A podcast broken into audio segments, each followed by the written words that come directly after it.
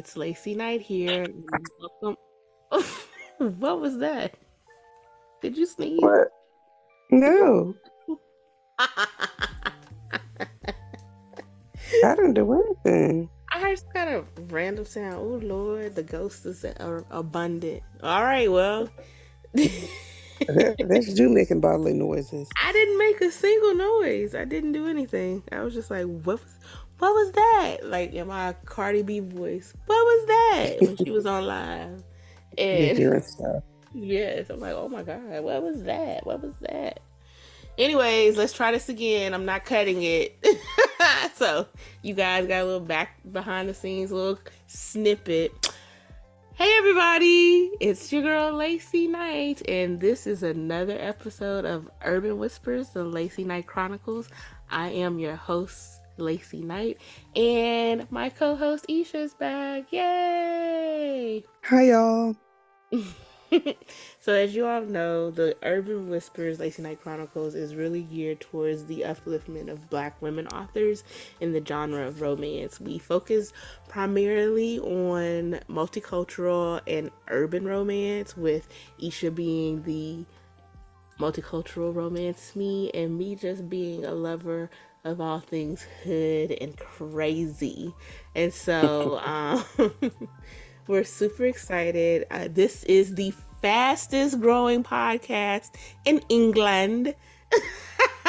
I don't I don't know if that's true or not. I just know that we got like I was looking at our analytics and I just noticed that now England's on the map. So we are in six uh, countries and I also want to tell one person in England who left a comment on our website to eat a dick because um oh, you didn't even listen to this podcast and you gonna say some stupid shit about, oh, I can't get with that content. I would I don't know why people would even care about interracial romance. Then ho, why is you here? How did you even find me? Why did you even comment without even listening? That's why I deleted your stupid ass comment. And if you do happen to listen in the future, uh, fuck you and fuck your family and that's all I have to say about that. Additionally, because you're stupid, you went on the website and I have analytics and your IP address was provided and I do have a rough estimate of where you are situated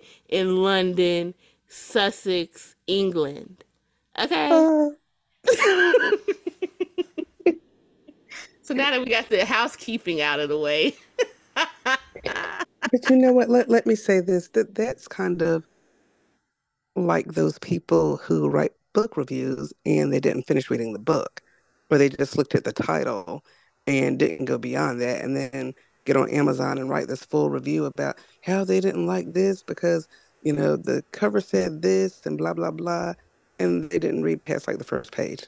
Exactly. Like what you know, and the thing is, I I welcome all commentary. I welcome all judgment if you actually listen. The reason I'm mildly irritated and you got those words from me is because you didn't even listen. You literally just went and looked at the show notes and just was like, "Oh, I don't like this. I'm going to give you a bad rating." On my website, like like I said, how why is you here? As a matter of fact, that is the name of my Twitch channel. Ho Wise. you here? I be streaming on Twitch if y'all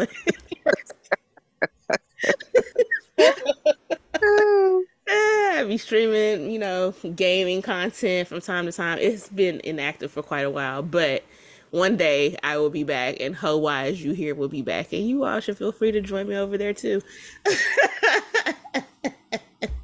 but yeah, I just wanted to get that little bit of housekeeping out of the way because it was like, oh, we're now in six countries, and then I see this one lonely comment on the page and so luckily I was able to delete it, but I read it and then I was just like, fuck them.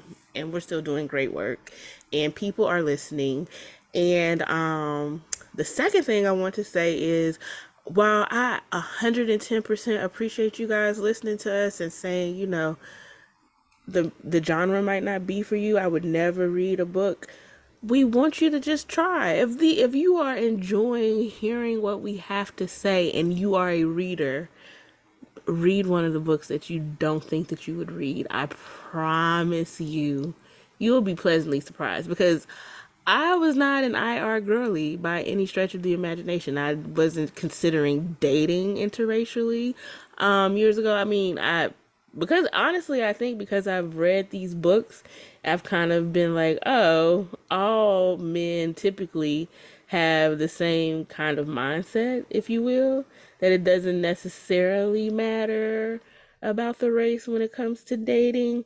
And I have, you know, dipped my toes in all the puns, and I will say that niggas ain't shit regardless of where I don't have any happy endings, people. Now, now let's not generalize. Let's give them a chance.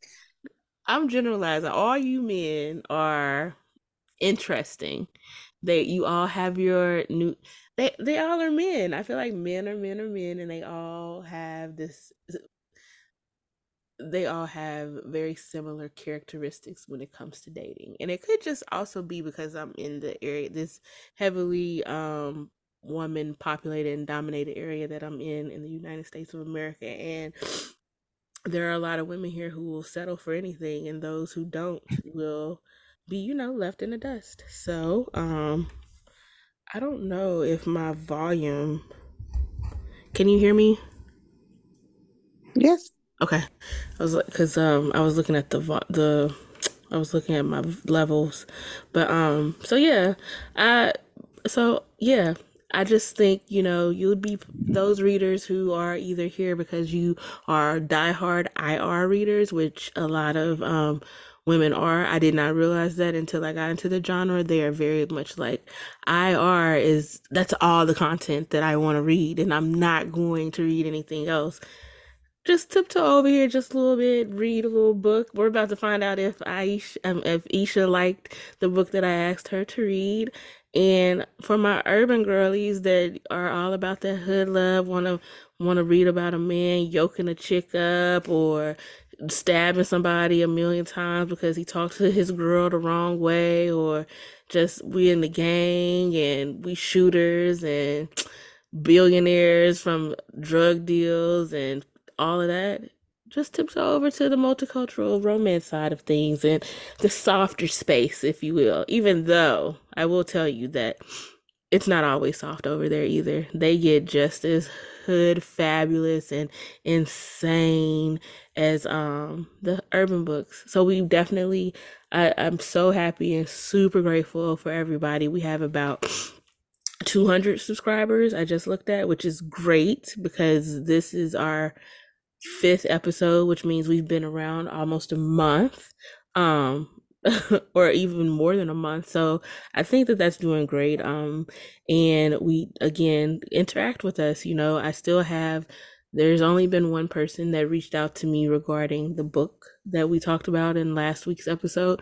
So I have four more books available for anybody that wants to read that lovely story that we talked about by our girl uh what was her name? Taya. Oh gosh, I forgot the last name. you know what? This this is how you know we're old. We're sitting here, we're like, what's her name? Wait, are you talking name? about? Are you talking about my book by Tia Rain? Yes, Tia Rain. Yes, remember I told like, who is Kaya? I okay. took Kaya. You, I, I'm bad with uh pronouncing people's names. But yes, Tia Rain Child.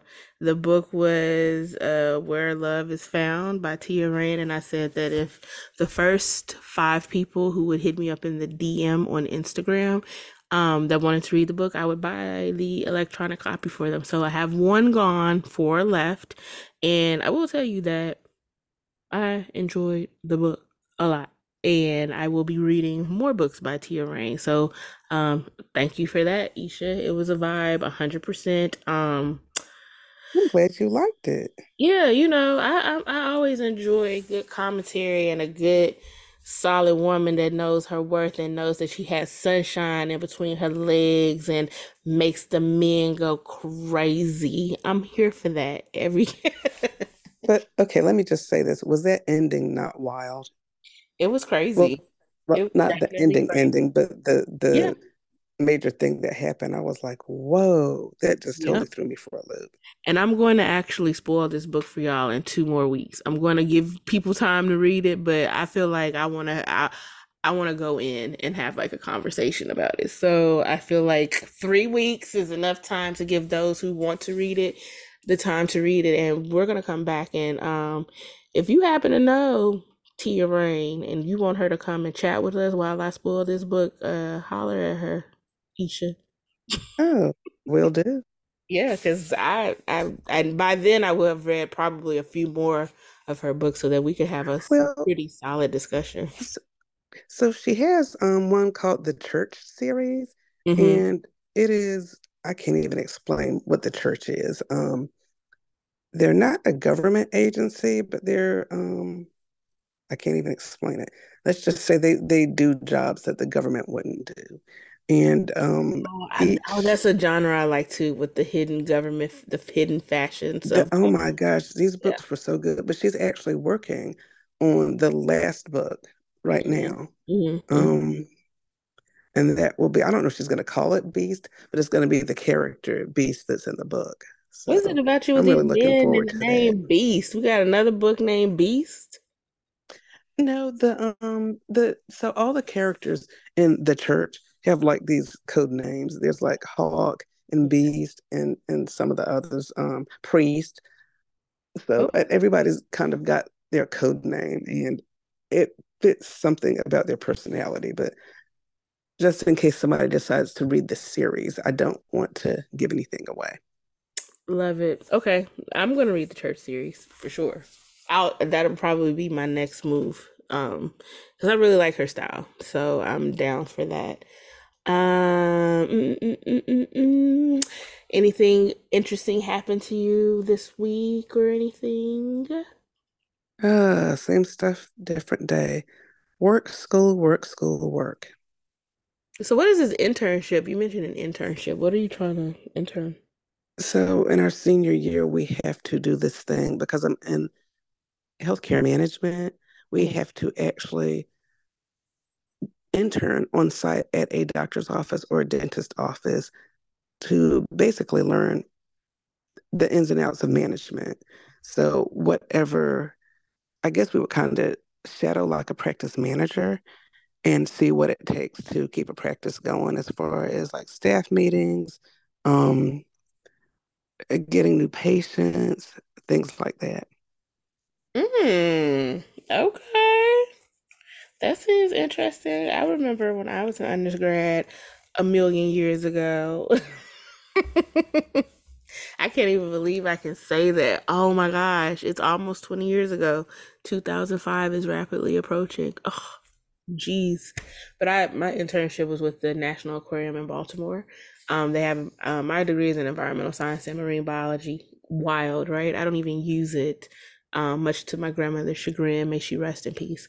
But I did an internship with the Marine Mammal Protection Agency aspect of the National Aquarium in Baltimore, and um, I studied a pod of dolphins, and it was a part of my thesis to determine whether or not they were sedentary creatures or if they or if they travel up and down the Atlantic coast. So we were able to and this is almost 20 years ago, we were able to put a tag on dolphins and do this thing where you caught with dolphin scan where you each dolphin's tagged and you would be able to take a picture. You'd have to follow this pod of dolphins to see if it is in fact the actual pod of dolphins that you were following and follow their tag to see if they only remained in the Chesapeake or the Atlantic area of this part of um, the Eastern Shore or if they actually traveled south. So I spent an entire summer on a Coast Guard boat following dolphins, and it was a blast.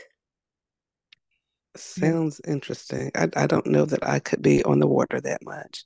You'd be, oh my gosh, yes, I was definitely shell shocked or whatever the case may be, waterlogged after six weeks on water. Um, we would dock from time to time, but we wouldn't stay docked long because we were following the dolphins. And so we would be, the team would circulate, would, you know, follow a clock of a schedule and have to like I would be up like at sunrise because I always wanted to watch the sunrise from the water. So I'd be up at sunrise till about noon and we would switch off on the schedule and just follow these dolphins and we found out that they are not sedentary animals. They do go up and down the coast, but they don't go that far from wherever they originated.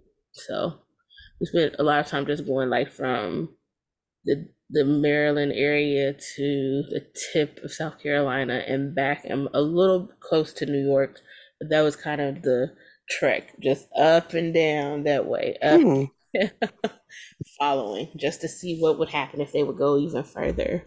So it was a good, it was a good little time in my life when I thought I was gonna be the black Steve Irwin. That was always my dream to be able to just be this young black marine biologist. And what changed that? The fact I'm really curious to know now. Oh, the fact that marine biologists don't make any money. That's what changed it. You know, I'm, I'm driven by the dollar bill, baby. That'll do it.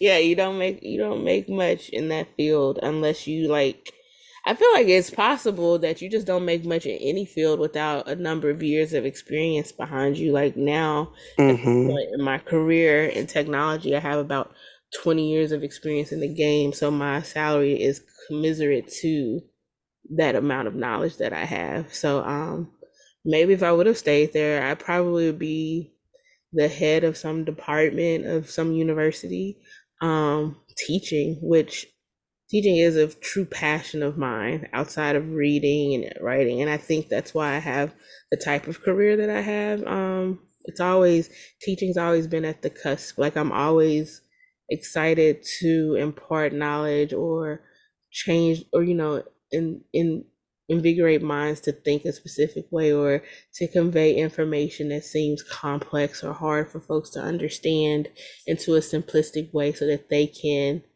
do their jobs or gain knowledge or do whatever or transfer the knowledge to whomever. That's like my sweet and happy spot. And um so even though i'm not doing the work that i would have been doing if i would have stuck with it the teaching aspect has still remained really core to who i am which is probably why you know i'm doing this podcast because even though i'm coming from an interesting perspective it still is bringing people into a world that they don't know too much about and kind of breaking down some of the biases that people may have towards these genres. Because everyone that i've chatted with they're like oh i never even thought about reading these things until you all mentioned it. So look at me paying it forward even though i'm not you know, on the water. Well you know you know what's really interesting though is a lot of people aren't even aware that that there is this genre Exactly. They just know romance. They don't know that mm-hmm. that there's any interracial romance. They just assume that um, most of the romance they've read is is pretty much white people. That's what you see, mm-hmm. um, what you mm-hmm. see on the covers and everything. And occasionally right. they're used to. I don't know. Is is Kimani still around? Was that like a division of Love uh, Loveswept or something? How do you? I don't know. I never heard of Kimani. So, so okay, so like back in the '90s, early 2000s, there were these books that were Loveswept, and I forget the other ones, but they put out books monthly, and this was before.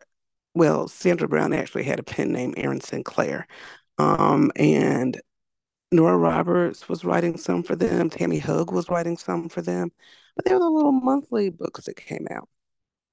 Oh. And and Kimani was like, I think, a subsidiary that was African American. Yeah, I just uh, yeah, it was by Harlequin. So look at Harlequin. Harlequin Kimani romance with sophisticated, soulful, and sensual African American multicultural heroes and heroines. Maybe we should read some Kimani romance for Black History Month. You know, pay it forward well, to those authors that started. It, it's crazy though because some of that stuff is like so old. I don't even remember. I remember like when it first came around, but I don't remember any of those authors. I don't think from Harlequin. I know most of what I read, I believe, was Loveswept because I was like really into the Sandra Brown thing. Like anything I could get my hands on of Sandra Brown and Nora Roberts, and I actually still have some of that now, and I've thought about selling them just because I don't really do paperbacks anymore. Oh, don't sell them. Mail me one so I can read it. And, and then they'd probably be worth a lot of money now too because they're yeah. I'm looking at hard to find or out of print. Mm-hmm. I see one right here. Uh, his perfect match, Kimani Romance Book 168. You know what's interesting? You can see the black couple, but they're definitely doing that right white romantic pose where she's laying on the beach without a towel, getting her hair all wet and dirty in this water. Like we really, like black women, really doing that. And then he's just so enraptured in her bosom. I'm like, come on now. You know what's really funny about that though is like they made a line of black romances, but they still wanted to kind of whitewash this. Mm-hmm. Like you, you can't have it both ways. If you're gonna do it, let us be us.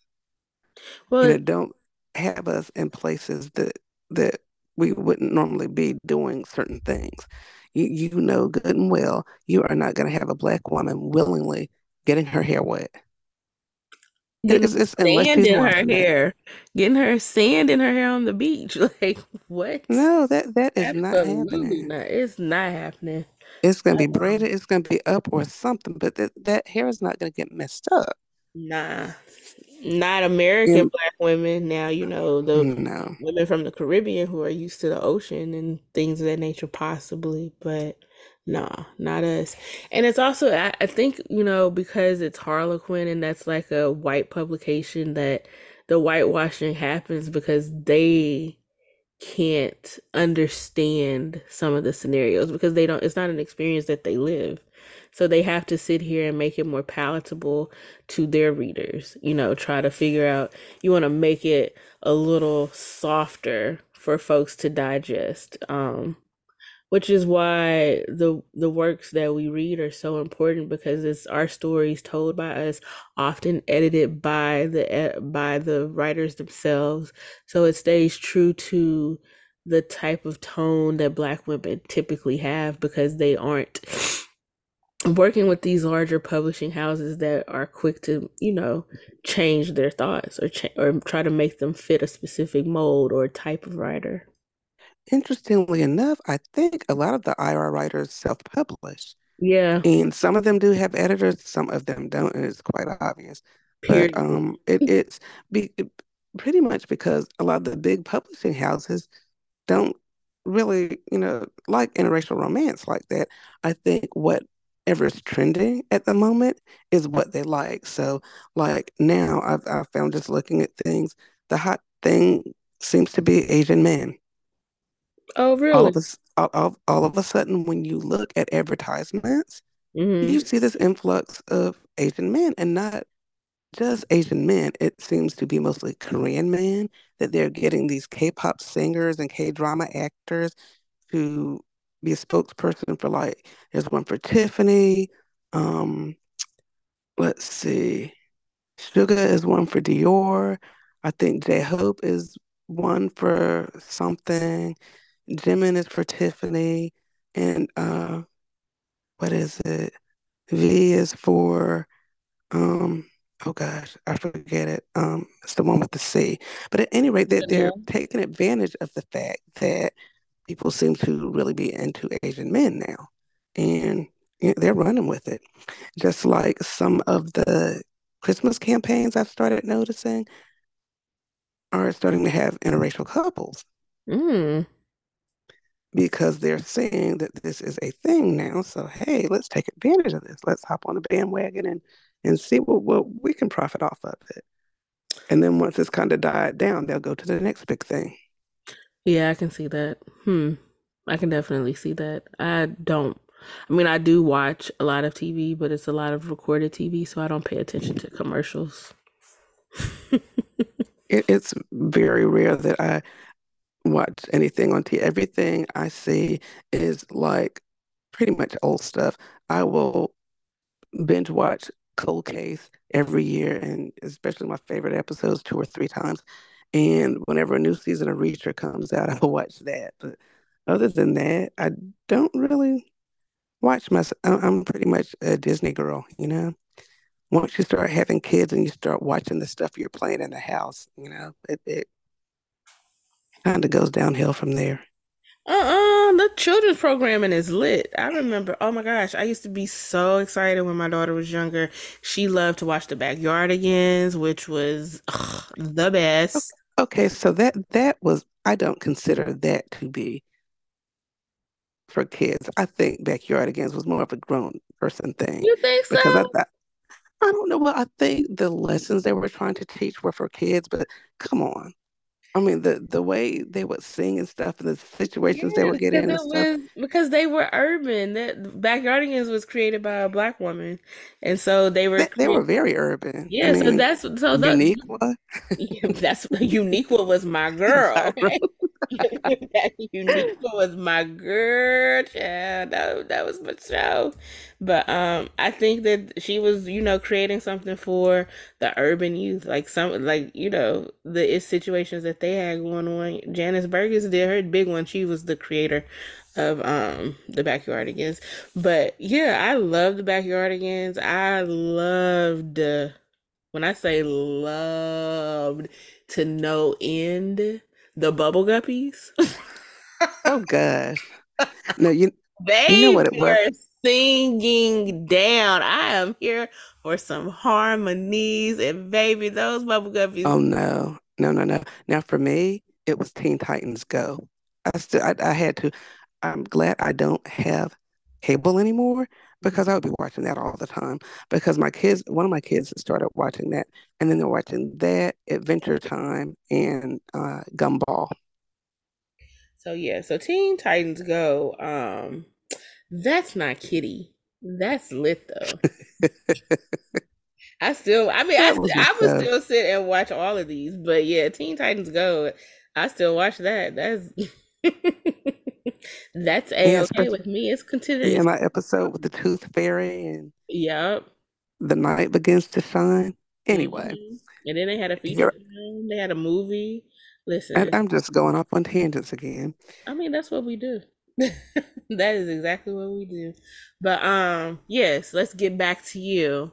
And you popped your cherry with Sion Lee, who, quite honestly, I'm so glad that I thought of that book when we talked about it because Sion Lee, um, I think no, no, no, no, it wasn't. That wasn't the first book that my cousin told me to read from the from the IR genre, but she told me she got me wrapped up into not IR, I apologize, urban fic, urban romance. She got me wrapped up into the urban romance world with Sion Lee because she's from Louisiana, like I am, and I was just Is this the one? Is this the one that you were wondering if you might have known her or something? Because a lot of no, the I said, yeah, I was were, joking. I was just like, she, a lot of the things that she wrote, not in this book that you read, but her, the very first book she ever wrote was um, That's All Me, Jakeem and Camille, Camilla's story.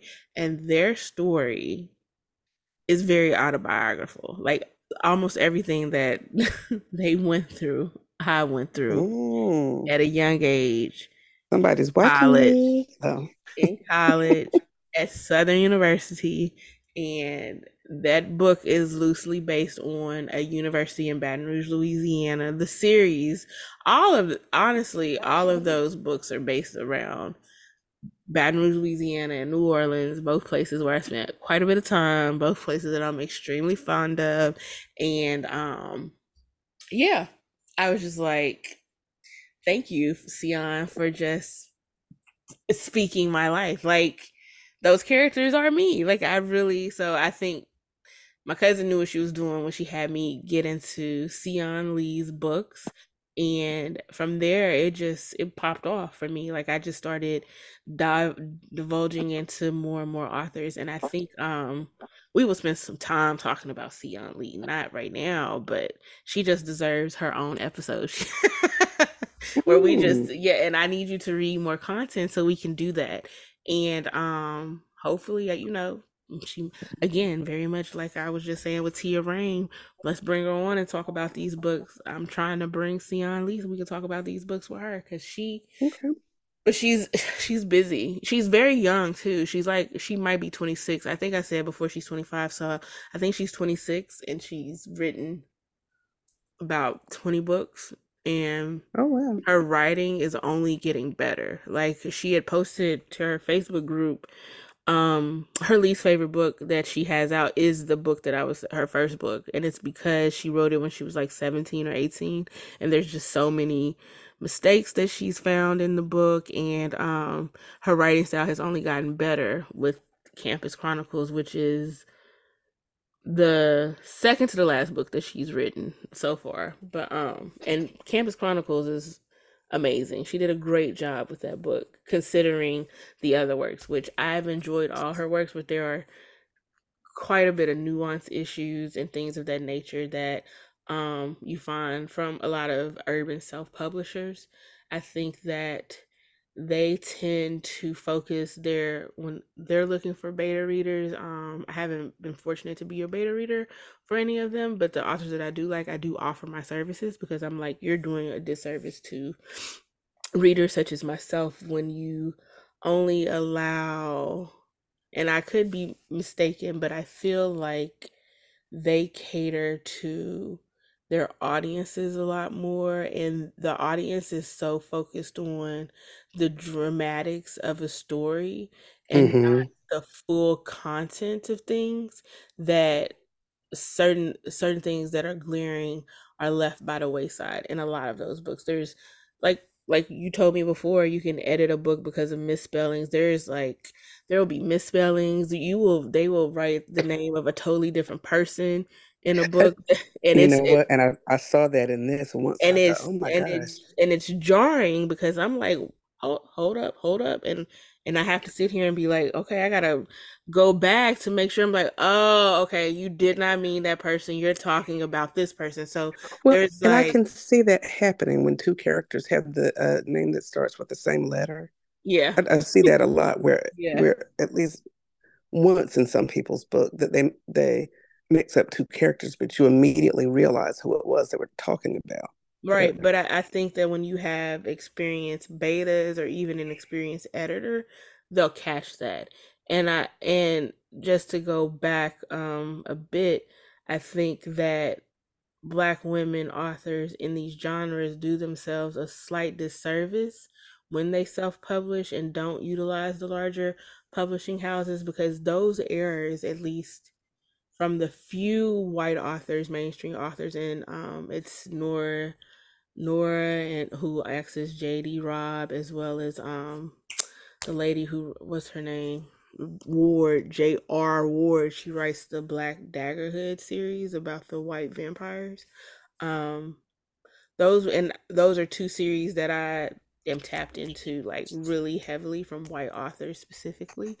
Um, they don't have those types of issues, and and I'll keep referencing her only because I find it to be amazing that this woman has a 30 year career about a character, and literally only five years have passed in the, the in the book series of Eve Dallas, this New York detective, over 30 years. Um, there aren't those types of nuances in her books. I think a couple of years ago, I saw something. I was like, "Oh, this happened in another book," but because I was introduced to her not in the '90s, I was introduced to her in like the mid 2000s and no 2010s, like a couple years, like six years ago. So oh no. I went. I've gone back and read 20 years worth of books in like a few months where so of course I don't think she would remember a mistake that she made from a book she wrote. I mean something she wrote from a book in 20 years ago that she's talking about now in a new book.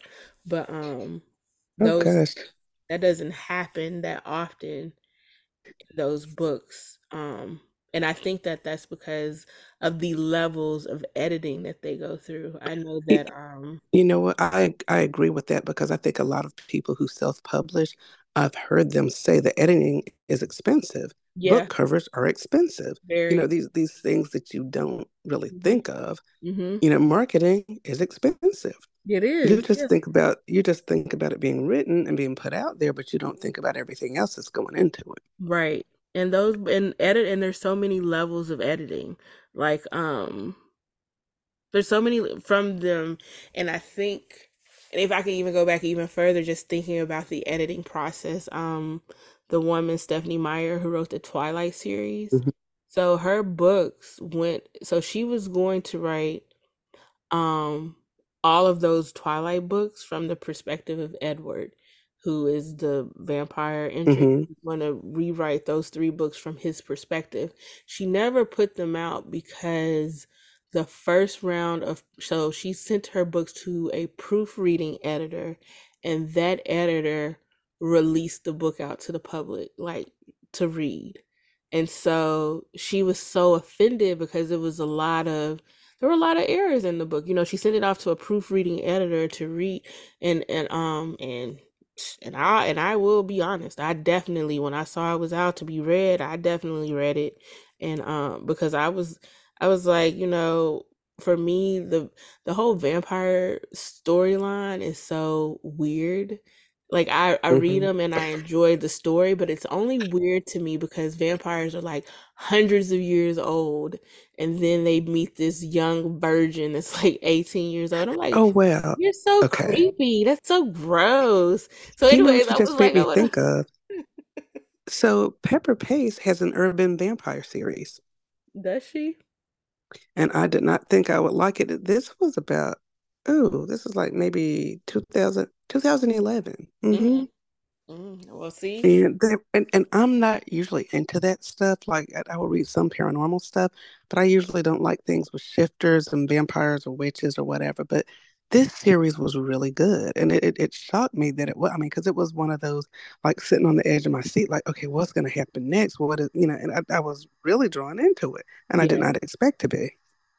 Yeah. I think yeah, and um, so I'm being funny. Like I I enjoy the paranormal normal se- series. I love a werewolf. I really do. I what was her name? Charlaine Davis. So you know Nora Roberts didn't isn't Nora, Nora Roberts didn't no Charlaine Davis loves Nora Roberts. Charlaine Davis wrote the true the books that became that True Blood series on HBO, and I loved those books too No, no, because no. she had shifters. Yeah, Charlaine Davis. She she she she um she had an affinity for Nora Roberts. Like she just thought Nora Roberts was the best writer in the entire world and so she wrote those books, and those books had all types of shifters. And she was really smart about it. I the HBO series really did those novels a disjustice, which often happens. Like the really books are always better than the stories that you see on television or the big screen. But she she had bear shifters, the vampires, the werewolves, like just all different types of animal shifters, and the way that she approached how they would shift and there's like a coalition for these animals. I just I thought it was I thought that was really smart and unique. But um just going back to the editing point that I was making with Stephanie Charlaine. Harris, Yeah, excuse Charlaine me. Harris. Uh-huh. Yeah. But the editing point and just why a lot of authors don't spend that amount of money, I think is the money, but I also think that you also don't want to put yourself at risk for people for the masses getting your content before you've completed it.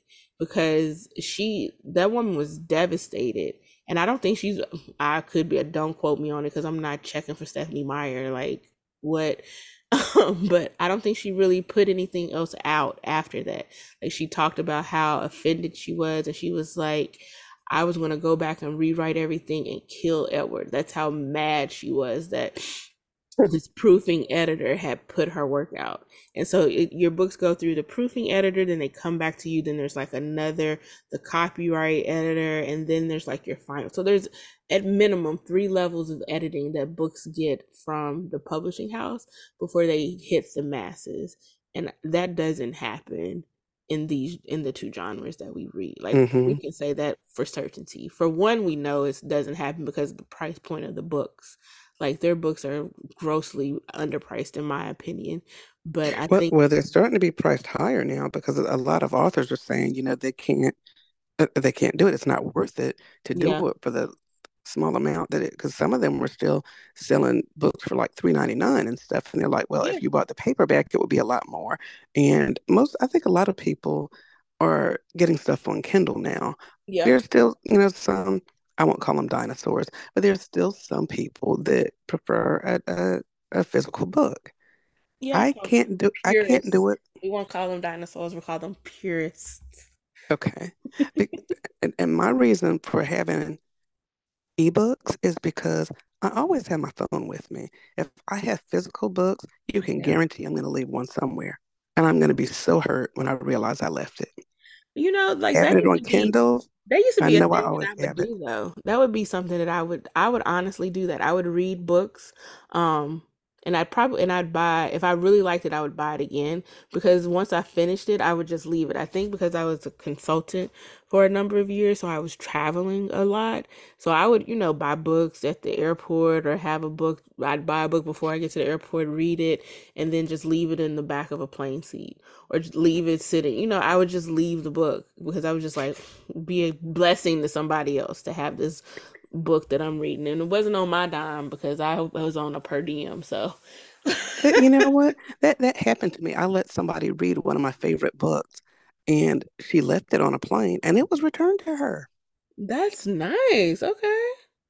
It was that's, that's very kind. I, I don't think that um I don't think that edition was autographed, but um I continued to let people read it because I thought it was such a good book and I was trying to expose people to IR. Mm-hmm. And eventually that book went traveled around my job like like eventually the, the traveling pants. This is Esha's eventually of the Pat traveling book. Somebody ended up keeping my book and I was so hurt.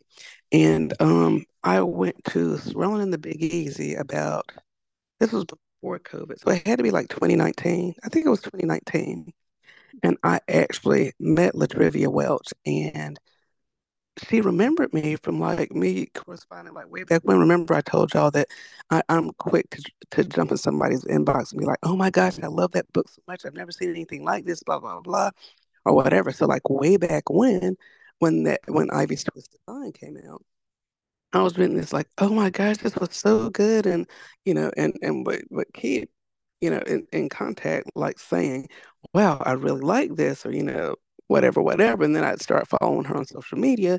Long story short, I saw her at one of the conferences in New Orleans and she autographed a book and gave it to me. Oh, when she realized that, that that mine had been taken in the process of me lending it around. And I thought that was so awesome. You know, that she remembered me as, as one of her readers from like way back when. And that in trying to expose people to her that my book got taken. I'm still mad about that too. But anyway. I got an autograph copy out of it, so there you go. You got to turn those um lemons into lemonade. But still, you know, when I when you get a book that you know you've loved so much, you've read it so much that you know the the the uh corners of the cover are turned up and mm-hmm. you know you have little worn spots on the spine and whatnot and you know yeah. that, that was one of those things where it just feels so good sitting in your hand and they walked off of my book. Anyway. Please bring Esha her book back. I don't care if it was 10 years ago. Whoever it was get this lady her fucking book back you jerk well, you know, I've got the new copy in hardback and autograph now, so I, I can't complain. But so, but you can't keep, complain. But you keep those as you know precious mementos, and you get your other book backs that you can continue to read it. Like D.A. Young has sent me a number of her books in hardback and paperback. I have never opened a single one and I won't because I've opened I, I opened one and I realized she autographed them and left such sweet notes. So when she becomes like a international best-selling author, mm-hmm. people I'm I'm like I'm not gonna sell them, but I'm just gonna be like posting like, look at this, look at all these books I have from her. Like I knew her when, and I, I interviewed her, her when, before she was big. Her before she was big, and she was, and even still at that point, she was eight years in the game, and she had written 20 books but yeah it's so yeah keep that give it give Esha her old book back so she ain't got to sit here and dog ear these uh precious moments well, well, you know what it's on my kindle too now so Oh yeah, I that's right. You're you whenever I want it. touch you don't touch books anymore. You're a Kindle girl. I think I like the Kindle too. I take the train to work, and so I read about two books a day because I'm riding on the subway. So I'll read a book going to work, and then I'll read another book coming home. But that and that's why I'm like, I need my Kindle on my phone so that I can read these books and Oh, be yeah, wrapped up. I miss those days of doing that while I'm in school. I can't really read like that, but during the summer, oh my gosh, like depending on how big the books were, I could hmm read between two and ten books a week. Yes, I love it. I love that so much. All right, But that will be uninterrupted. But Okay, well, I'm gonna uninter. I'm gonna be quiet. I want to get your unbiased thoughts. I, we were talking about her, and then we went off on another tangent, but about Sion Lee and your introduction into urban romance. What did you think of Kamari and Kyrie in Campus Chronicles? So actually, I thought it was a good book. Um, it, it I mean, the from the beginning, it kind of drew me in because I'm thinking, okay, this girl is is interesting. Um, I know like a lot of relationship novels, they start off in the beginning talking about one of the characters and usually one of their insecurities or something that they're um, really, I don't want to say conceited, but something that they're really proud of. So it's either one or the other. And the way Kamaria was introduced, you know, I kind of liked that. And then the way she met Kyrie, it was like, oh, wow, now this is, you know, one of those unexpected things. Mm-hmm. And as things began to progress, I thought, okay, th- this is cool. I like the way she's doing this. She's not like having them jump straight into bed. She's not, you know, because I like that. I like an author building up a relationship and building up the characters so you can kind of see their growth. Mm-hmm. And I I feel like she kind of did that. Yeah. What I yeah, but what I did not like, I, I mean, I, there were a few things in there that I was like, oh my gosh, really? You know, that that just had you wanting to throat punch somebody. And I think that's the mark of a good book is when you read it, when you have a character that you really hate. And which character and, was and oh, Kalia. Okay. All right. And um, I, I didn't like her mom either. Hated her mom. if, if, if you read the book, you'll you'll understand why. But uh, Mhm. so I, otherwise, I I thought it was a pretty good book. Um, there were a few things that annoyed me. Mm-hmm. One of the things, and this is like my little my little um my little petty grammar Nazi thing, buku, and that's how it was spelled, B U K O O, Yes. annoyed the mess out of me because it kept popping up. And every time I was doing my little thing I do in my Kindle where I go back and, and correct it again. So here's the And that. So I know that was the that bu- only so thing I so found bu- in there. so buku is spelled B A U C O U P. Yes, it is. B E A C L U. Right. And so the first time I saw it, right, but in Louisiana slang, Cajun Creole slang, it is spelled B U K O O. The way that she spelled it. so, So it's right, it's it's a it's it's it's specific to the area of the right, but see if you're someone who's not from that area and you yeah. see it, it's like, what is this? And it took me a minute to realize what she was saying. Right, So I'm right. okay, what is what what is this? And and you know, you have to realize some you have to realize sometimes, you know, that every reader is not going to be from that, you know, so preface Yeah, it by saying, yeah. okay, there is some language that is used that might be a little different from what you're used to. And this is because of where the book is taking place. Exactly. Yeah. You know, you kind of get that because there have been some books that I've read that have been by British authors, and I'm reading like, what the heck is this? And then I realize, oh, they're British. This is why they're, you know, like some stuff just isn't making sense. And then I realize, okay, they're not in this country. Um, but the other thing that kind of, so it was like in the beginning, they didn't, they almost made Kamaria seem really nerdy, She but then is. as, but then as she progressed, it was almost like she was a pretty girl she still, you know, had her head in the books and was doing that, but it was almost like her focus kind of shifted once she was with Kyrie. So I didn't get that. I don't think that her focus shifted. I think that she just focused more on their love because she I, continued to do her work and I, she graduated. did, and and he did too. But there was, they were all up in each other's butts. I mean, darn. Yes, that's I mean, and when and, you and first I, saw your first love. Yes, right, I, I want okay, to but drink I his get, bath water. I, I, I, I get that part, but I, I don't know. It almost seemed like I guess she was the same person at heart, but I felt like there were some changes in her.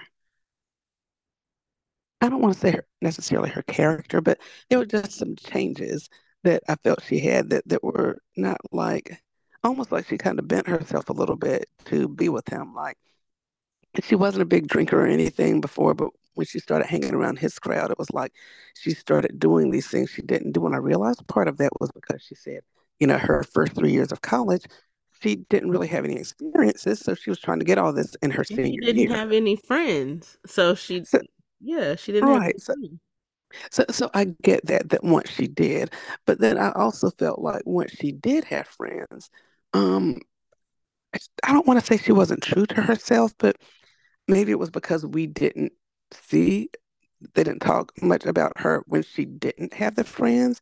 So it seemed like she was a totally different person once she made friends.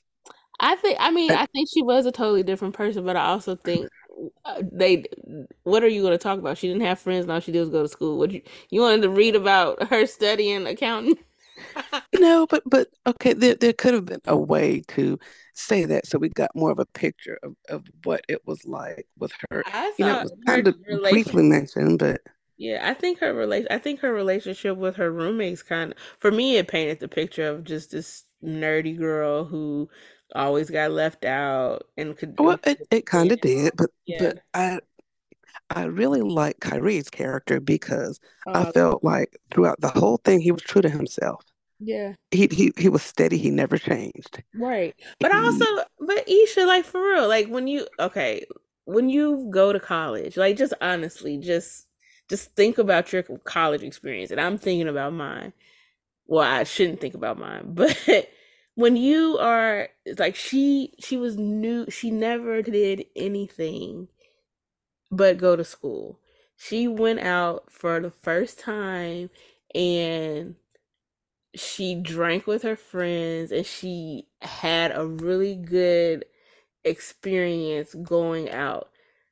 That is like the and then she kind of just had a ball and would go out all the time with Kyrie and his friends that's kind you know like you kind of lose a little bit of yourself because you've never done it before. That's like the age old story in college. Like a lot of kids get sucked into that party world and they flunk out because you see, sit and here drinking and partying. She never did that because she first of all she was a senior so she was about to graduate but she and Kyrie was very protective of her so he wouldn't let her do that either which is another reason why I loved him but he let her have those experiences because he knew that she never had them before. But he was always watching and making sure that she was having enough fun. but but see, I, I think part of it too, though, was she was determined that she was going to do it. So remember, Yeah. there were there was something she kind of did that she kind of snuck and did, and you know, it was like, um, She you would know, sneak, but he wasn't stupid. That's why he would, yeah, like, if they were partying together and he would pay attention to her and be like, oh, she's about to be out of her body, he would sober up and chill out because he's like, I got to yeah. pay attention to her. Like, Well, yeah, like like the thing that that ended up happening to her, you know, it, it was like he he was in tune enough with her to know, hey, something's not right. Was you yeah, know yeah. Going on here? But um, the only other thing I that was kind of odd to me, and and maybe it was just me, like sometimes it it would be like they were having like normal conversation, and then other times it would switch up and be almost like it was really formal, and I'm like, wait a minute.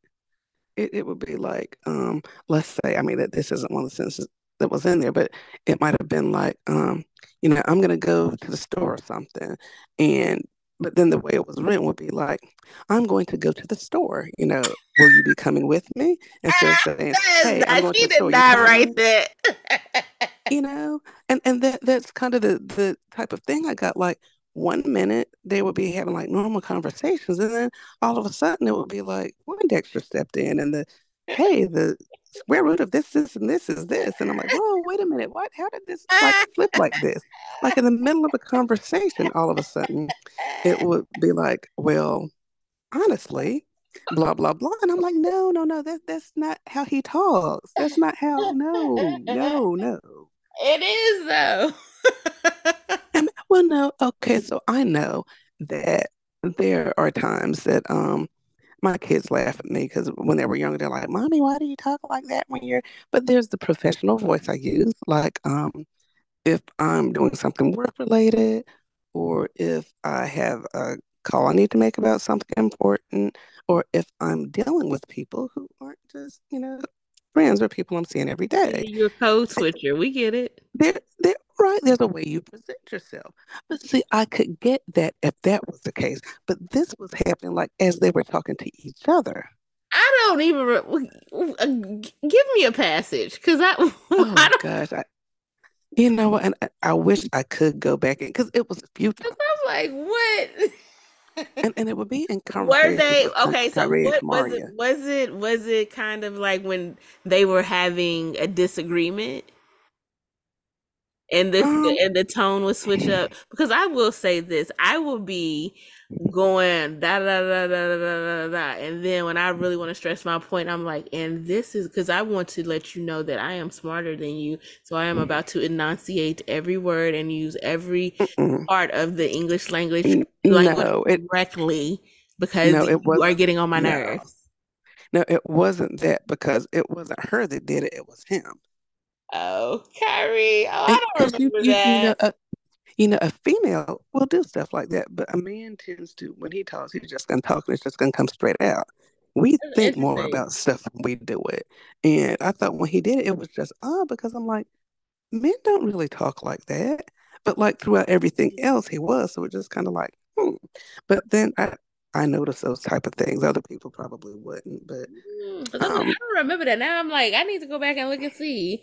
But um, but you call out something because it's a woman author and she's just writing a man.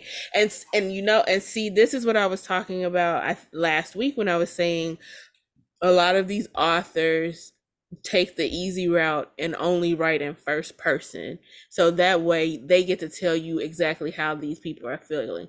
This is one of the few times that Sion has not written in first person and she's telling this, she's narrating the story. So I do think you might be, you're probably onto something that she was talking that way and it was the man, but it's she's a woman and she only has this perspective into how to speak. So it came out like that. Like I think I don't know if it was in this book that she wrote or I don't know too many men that call their fathers daddy. And I feel like yes. he called his dad daddy. And I was just like, I- you know, and Yeah. it, it might be a little bit of toxic masculinity or whatever, but I just, I'm not knowing any men saying, Daddy, where you at? Where's daddy? And then I thought, I was like, no, my where's ex, Pops? Or, you know, whatever. You pops, know, you know, and then I, and I thought about, I was like, no, my ex husband, but he doesn't call his father daddy. But when he would talk to his sister about their father, she'd be like, did you talk to daddy today? But he would, but that's because he's talking to right. a woman. But I think like that type of stuff would stick out to me. And I was like, this is a little, you need to kind of dial it back. But it didn't take away from the story for me, though. It was kind of like, No, no, no, nothing really took away from the story because yeah. actually I thought it was a good story and I liked the way um I, I liked the, the way she presented everything because uh Kamari was a little naive and she but but as things went on, you know, she started to see her flaws and um I don't think she did. I think she did. because I think she just consistently had to and it and, and and it's it's the age you have to have these rites of passage. Like you have to go through things to see your area of your ways. But I just was like, she I would just be like, girl, you like like with the whole like you were saying with the drinking situation and and her going overboard and in my mind i'm like girl why everybody is telling you that you're doing too much. Like these are people who have been partying since their freshman year. You don't know more she than them. Like because she had to prove to them that she could hang, but she didn't have to prove but she couldn't hang and they knew that and they told her that and it still wouldn't have mattered because Kyrie was in love with her and he didn't need you to be the turn up girl because that's not what he wanted. He wanted Kamaria, the basic But the smart is, girl with the funny that's what she wanted. You know, that's what she wanted because she started to experience things. It's like, Yeah, so like that was this, for her. she She didn't want to give it up. the experience exactly, and I think she made a point in the book when she was like, she kind of did those things, and he he learned quickly. I thought, which was really smart. She did a lot of those things to spite him because she would be like, "You trying to control me, so I'm gonna do this." So finally, he hmm get it got to a point for him. He was just like, I'm not gonna say anything because if I tell her something, she's just gonna do it to be contrary hmm anyway. So I'm not. He's like, I'm just gonna be quiet. And so I don't know. I just Kyrie is just he's so great. He was just a good guy, and I just I just really he, he was, and she, she was, she was a little adorable. annoying. She was. I mean, she's very annoying, but she was annoying because she she's sheltered, you know. So I was just Well, like, yeah, and, and you know what? I can kind of get that because growing up, I was kind of sheltered too. But like the stuff that happened with her cousin, that but was you do you so, do you have any cousins that would treat you like that though? no, ma'am. Exactly.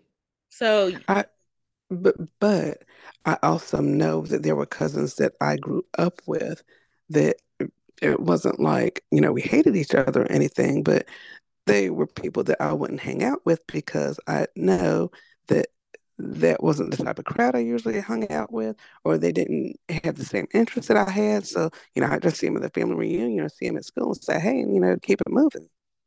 I And would not have know had, because of conversations you had with your parents? no, th- this was just, I, I was just because I was, when I was young, okay, first of all, I was an only child. So I tended to be very observant about some things. I was really quiet then, and I just kind of watched people to see how, you know, before I got involved with anything, I kind of watched you and see who you were before I let myself get into anything. So Mm. like even with family members, I would kind of know, okay, that that this is not one I want to hang around or whatever. So, you know, if we're, you know, if we're at a family reunion or something, I'm not hanging around that one. I'm, you know, going over with this group or whatever. I'm just Oh, so you doing judgmental. that. What's that? I said, oh, so you're judgmental.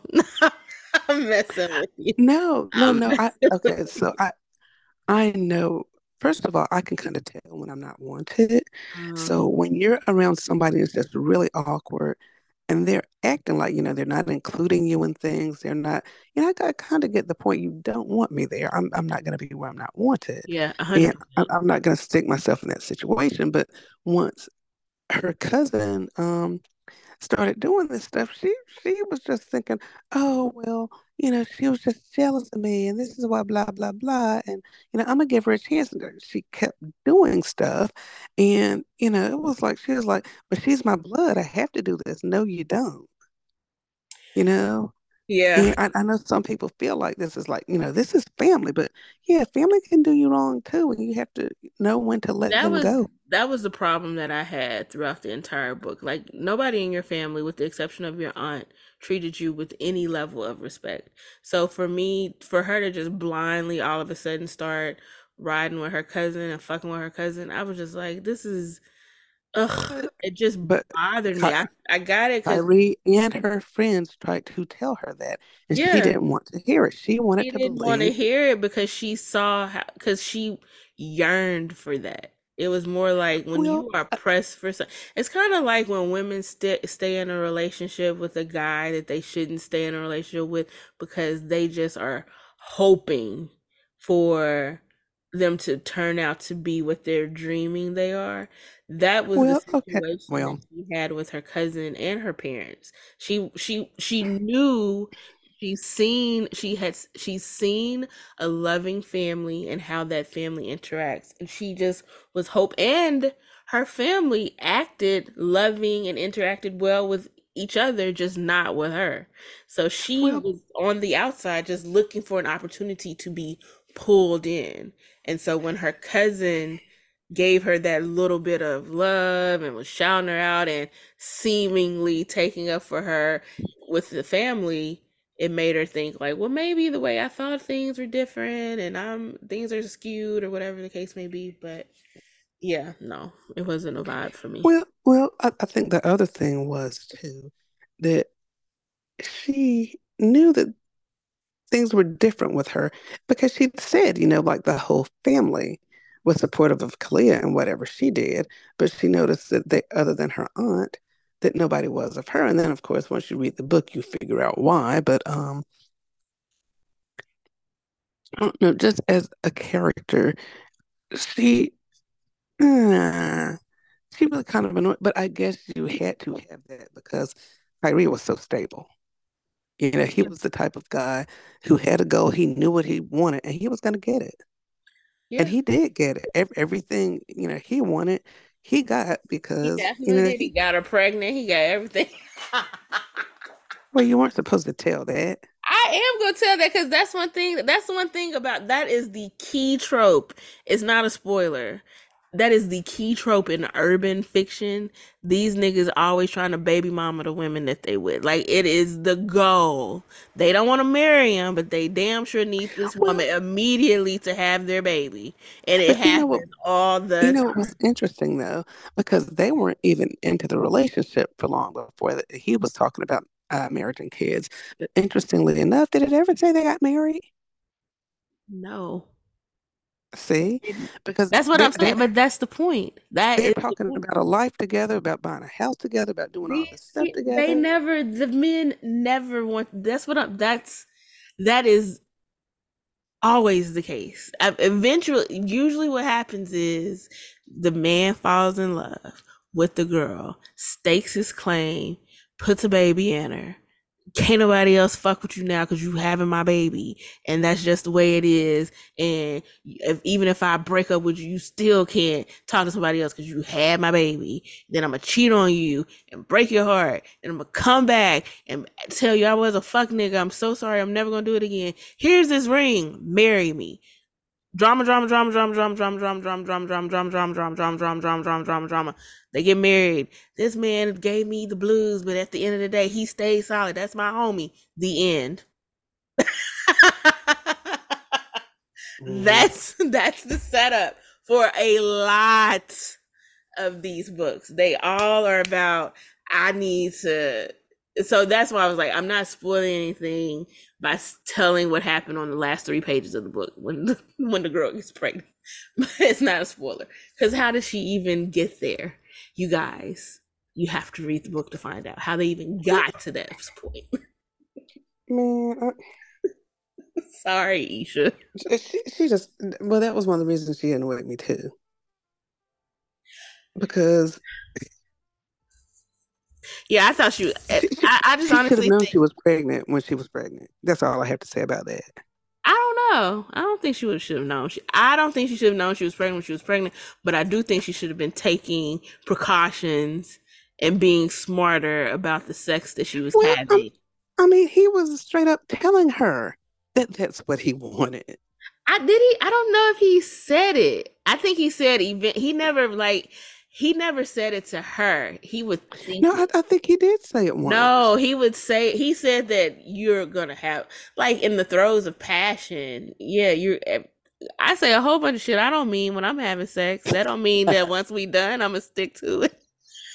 No, I, no, I, no, I, I thought it was somewhere else that he said No, in the, like act, but yeah, I feel like he wasn't because because because Kamari at the end of the day, even though she was naive and she didn't do the proper things you need to do to protect yourself from getting pregnant, having a baby was not on her bingo card before she graduated college. Like that wasn't the plan for her. So I Well, think that technically, she didn't have it before she graduated college. She just she didn't pregnant she before she did graduated college. but even getting pregnant before you grad that's that wasn't Yeah. that she wasn't that wasn't on her bingo card at all she wanted to graduate top of her class and be the super accountant and she that was her plan and being pregnant it wasn't wasn't that wasn't that wasn't the vibe for my girl. So I don't think and I think that he Kyrie being as smart as he is, he knew that that wasn't the plan, which is why when when the situation arose and they got into their I remember there's always going to be a scuffle, you guys. When they got into their kerfluffle and they had the makeup sex, he was like, "Oh yeah, she was drinking all day. She was fucked up. I'm about to air this bitch out because I know that she did not take her birth control this day." So I think that that's what he he thought that to himself, but, but, but you know what? verbalize it. I don't even know that. Now, I thought I, I read somewhere that sometimes if you are drinking when you're on the pill, it can counteract the effect. I have no, I don't know anything about. I'm not even. I'm not a doctor. I'm not about to lie. I do not take birth control. I am, and everybody can read me from rice to whatever. But I've been very successful. I'm a the rhythm method pull out queen. Um, safer sex with my partners. We get tested, but I don't know anything. Thank about you for sharing that. You're welcome. You're very welcome. You're very welcome. But you know, I I don't know because I don't I don't deal with the medic. So for, I have like other reproductive issues where I feel like birth control can really cause issues and, and it has in the past wreaked havoc on my body so i'm not a birth control girly but um so i don't know too much about that but But I'm sure I can ask my cousin. I could, uh, you know what? I could call her right now. Hold on. oh God. Let's let's let's let's let's let's call her audible. Let me see if she's awake. And call her right now. See if she answers. You know how ticked I would be if somebody called me after midnight, asking me if alcohol counteracts the effects of birth control. I'd be like, Google it. Answer if she doesn't answer. Why would I Google when I got a doctor on the line? Hopefully she answers. She's asleep. It's eleven thirty. I don't know why she is asleep on Central Time. It's twelve thirty. Oh, well, maybe it's eleven thirty where she is. Cause she's in Missouri. It's eleven thirty. Well, we won't find out today, unless she calls me back. If she calls back before we end, we'll find out. But I, I, I honestly don't know, and I don't even want to call it. But I feel like, um, I think, but I think his point that he was making, I do know that if you don't take the pill on a day that you're supposed to take the pill, you skip a day, that mm-hmm. that makes you much more susceptible to getting pregnant. Well, and, and she did say she did say that in the beginning that she wasn't taking it like she should, and then Baby. after that she did start taking it right. But then we know when the damage was done. Oh, I could call somebody else. She's up. I know she's up. Okay, hold on. I just the Encyclopedia Britannica. Hold on.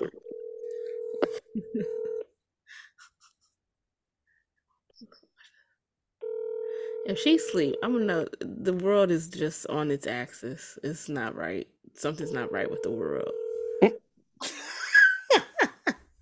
these people any other time, both of these people answer the phone on the first ring, no matter what. Well, I guess we won't we won't know for sure. no, you know what you'll end up doing? You'll end up going back, asking one of them, and then come back, posting it saying, Hey guys, by the way, this uh-uh. is what uh-uh. they said. I'm not gonna do that because I'm not even gonna. They missed out. They missed out on a wonderful opportunity to be on the the fastest growing podcast in England. well, I'm glad. So does this mean you'll read another um urban book?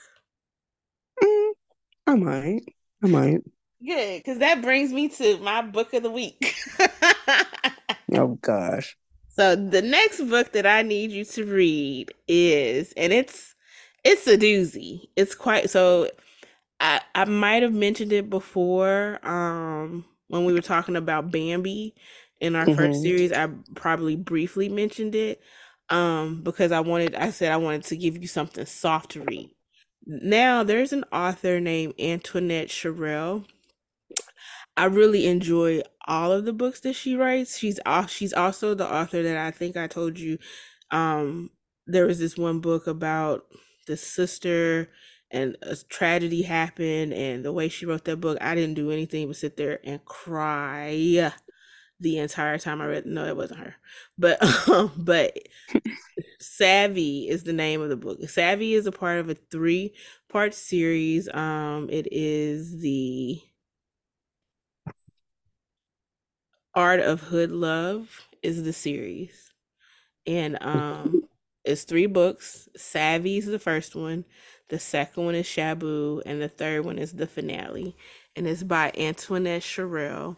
I will tell you that um these stories, the story between this love story between Savvy and Shabu is very hard.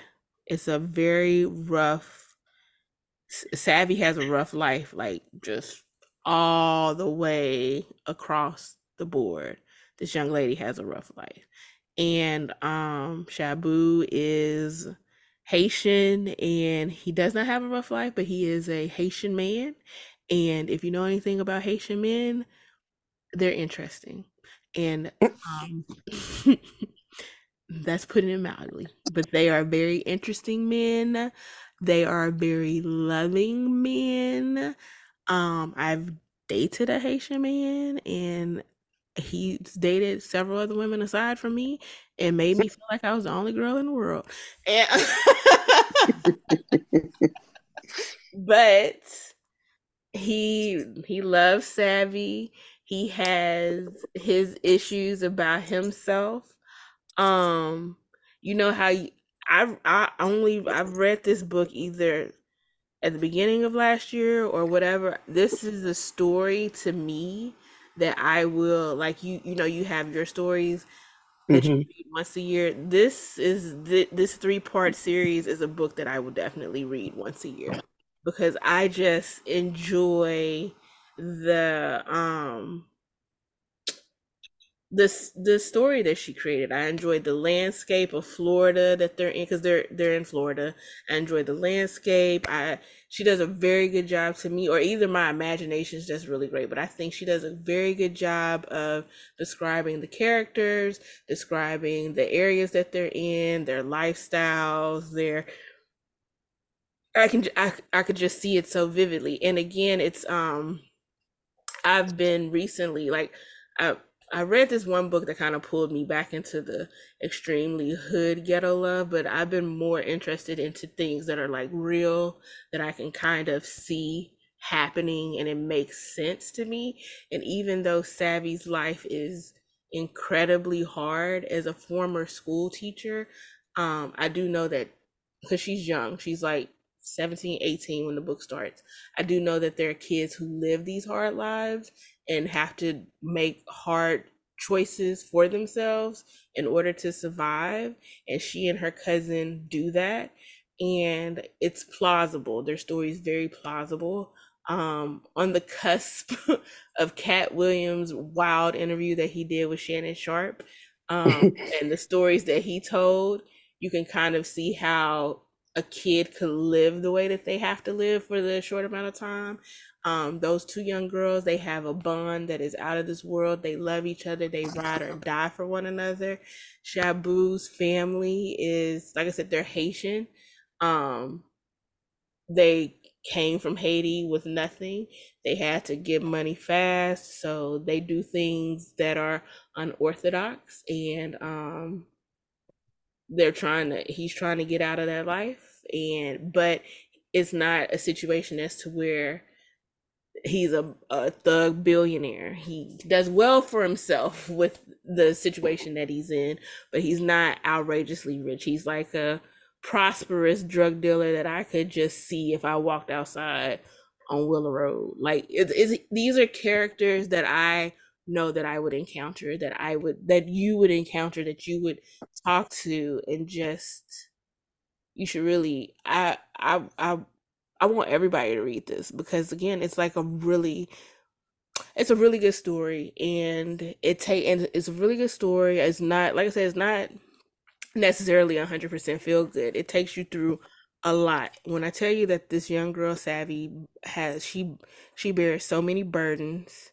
in this book as well as Shabu because again they're young and they're dealing with a lot.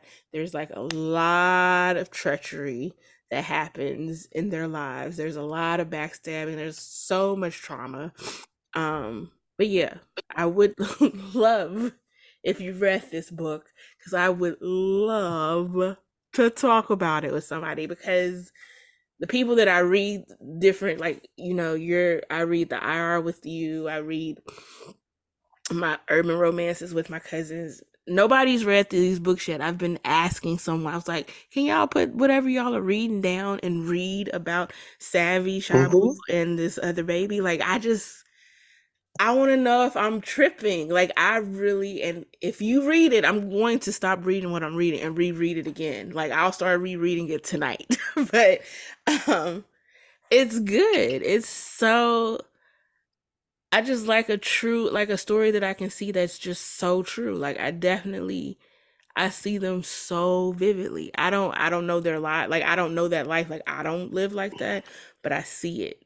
And she just did a great job with it, honestly. And I Mm-hmm. don't and I and she did such a good job that I think usually, you know, like we were able to call through Campus Chronicles and call out like the issues that we have with the writing I kind of overlooked it. I think the first time I read it, no, the second time I read the book, I saw different things that I didn't see in the first time.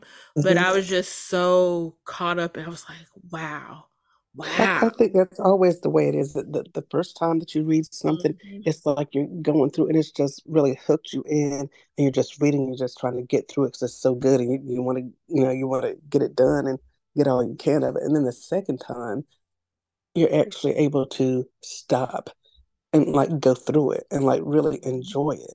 Mm-hmm. And you see things that you didn't see before. Uh-huh.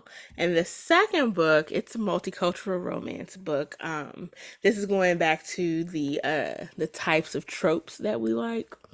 This is yet another series. I'm a series girl, you guys. Like if there's a series I am, you've definitely like given me my book orgasm because I'm like, "Oh my God, are you going to give me a cliffhanger and I'm going to be mad at Mm, you?" Ugh, please do it. I'm ready. Ugh, torture me. But this is a multicultural romance, IR, if you will. Um, everybody in these books are crazy. You know, I love me a mm, crazy male character. We've talked about this before.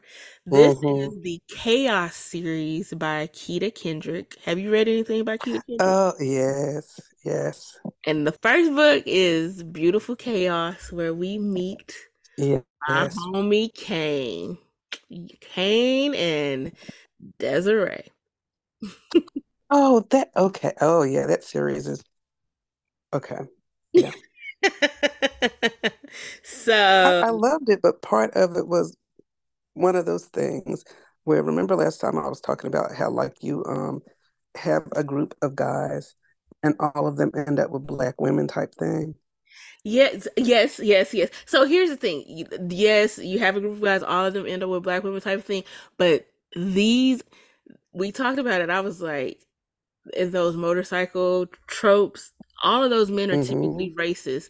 These men were not racist at all. They weren't even a part of a racist organization. They were a part of an antiquated organization, and like a couple of men in the organization had antiquated views, but it wasn't like the precipice of their group to behave that way. Like these hmm men and and and I also find, and I don't know if it's because um I'm not like I'm I'm tapped into IR, like don't get me wrong, but it's like when I read these IR books, I don't necessarily see the characters in the visuals that the author gives me.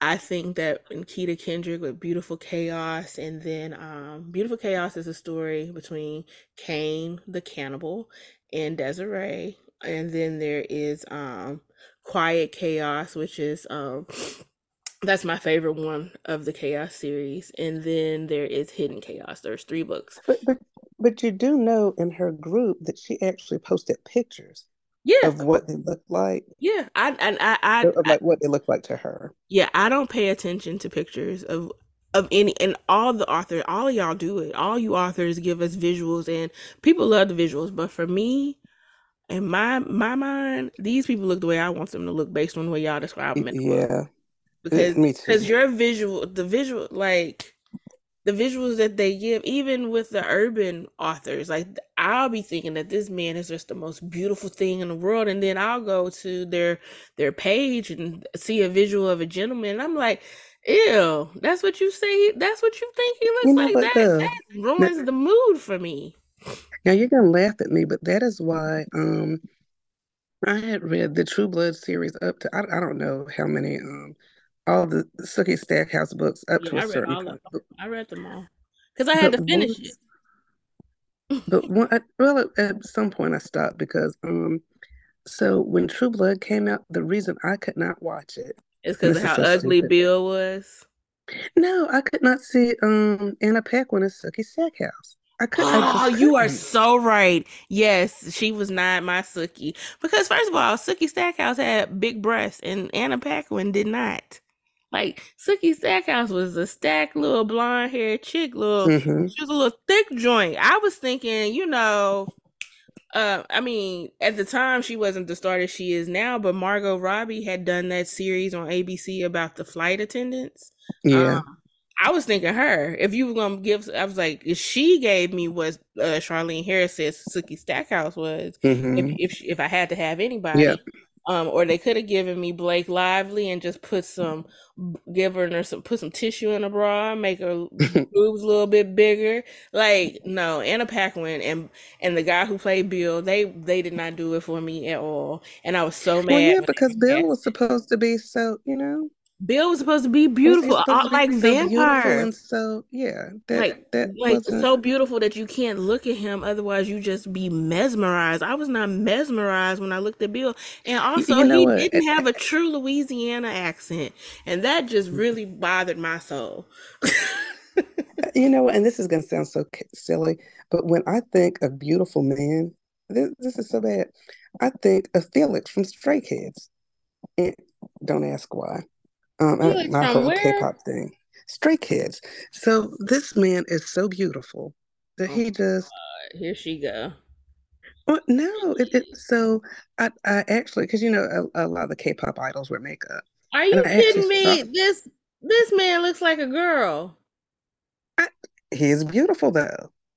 Okay, that's so that's I this is a situation where beauty's in the eye of the beholder. This man looks like uh the dude from final fantasy 16 he looks like he a look he looks like a fake character and there was actually a thing um where he was I don't know what he was doing, but he was doing something. He was turned around from the back, and he's so tiny that I thought it was a woman, and then he turned around and I saw his face, and I'm like, oh my gosh, that's Felix.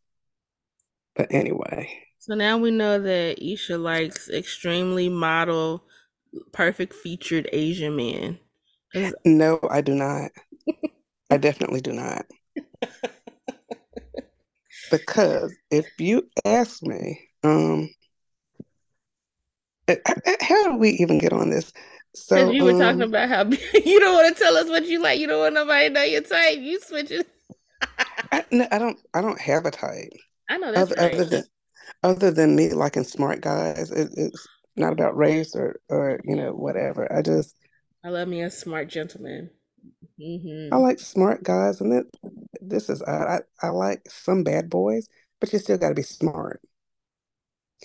You know, whether it, it, you know, you can have a little street smarts or book smarts or whatever, but you you have to be intelligent and be able to hold some kind of conversation. Yes, I You, agree. you don't necessarily have to be a model because, you know, I mean, I, I realize looks fade, but you know, when it comes down to it, when I'm I'm old and can't do anything else, I'd rather have somebody who I can talk to than somebody who looked good back in the day. Mm-hmm. Mm-hmm. You right. You're right. You're right. You're right. You right. You right.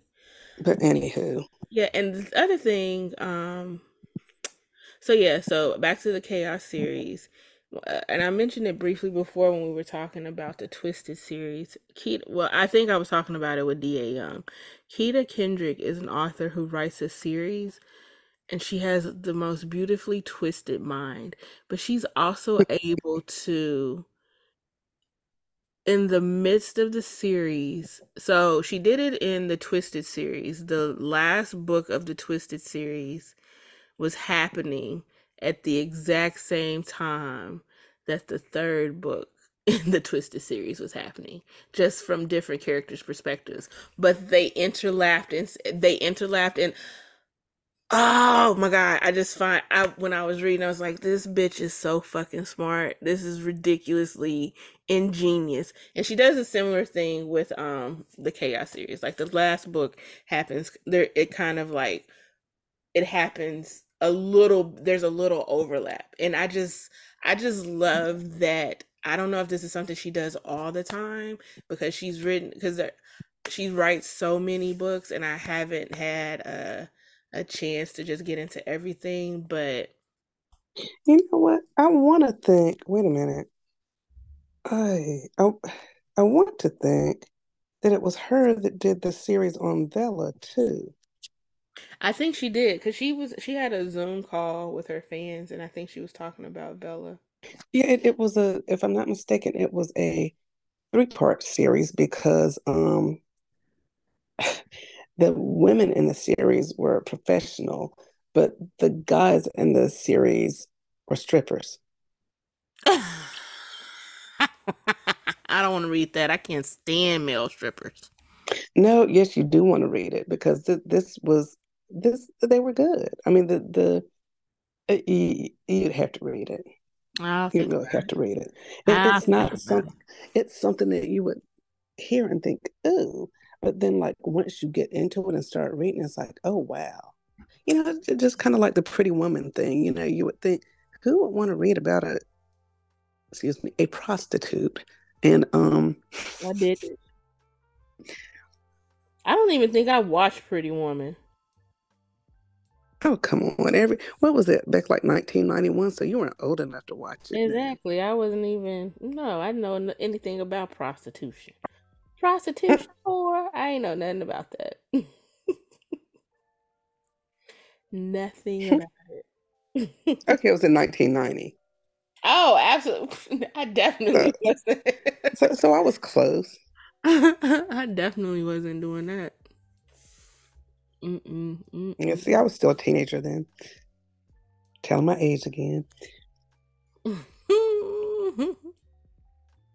but that's okay because I think I look good for my age. So look up, you look you look immaculate. You look you look amazing, well, thank you. sweetie. Thank you, thank you. You look amazing. You look amazing. oh my gosh, we're getting silly. well, so what do you want us to read? We've been on here almost two hours, if not two. No.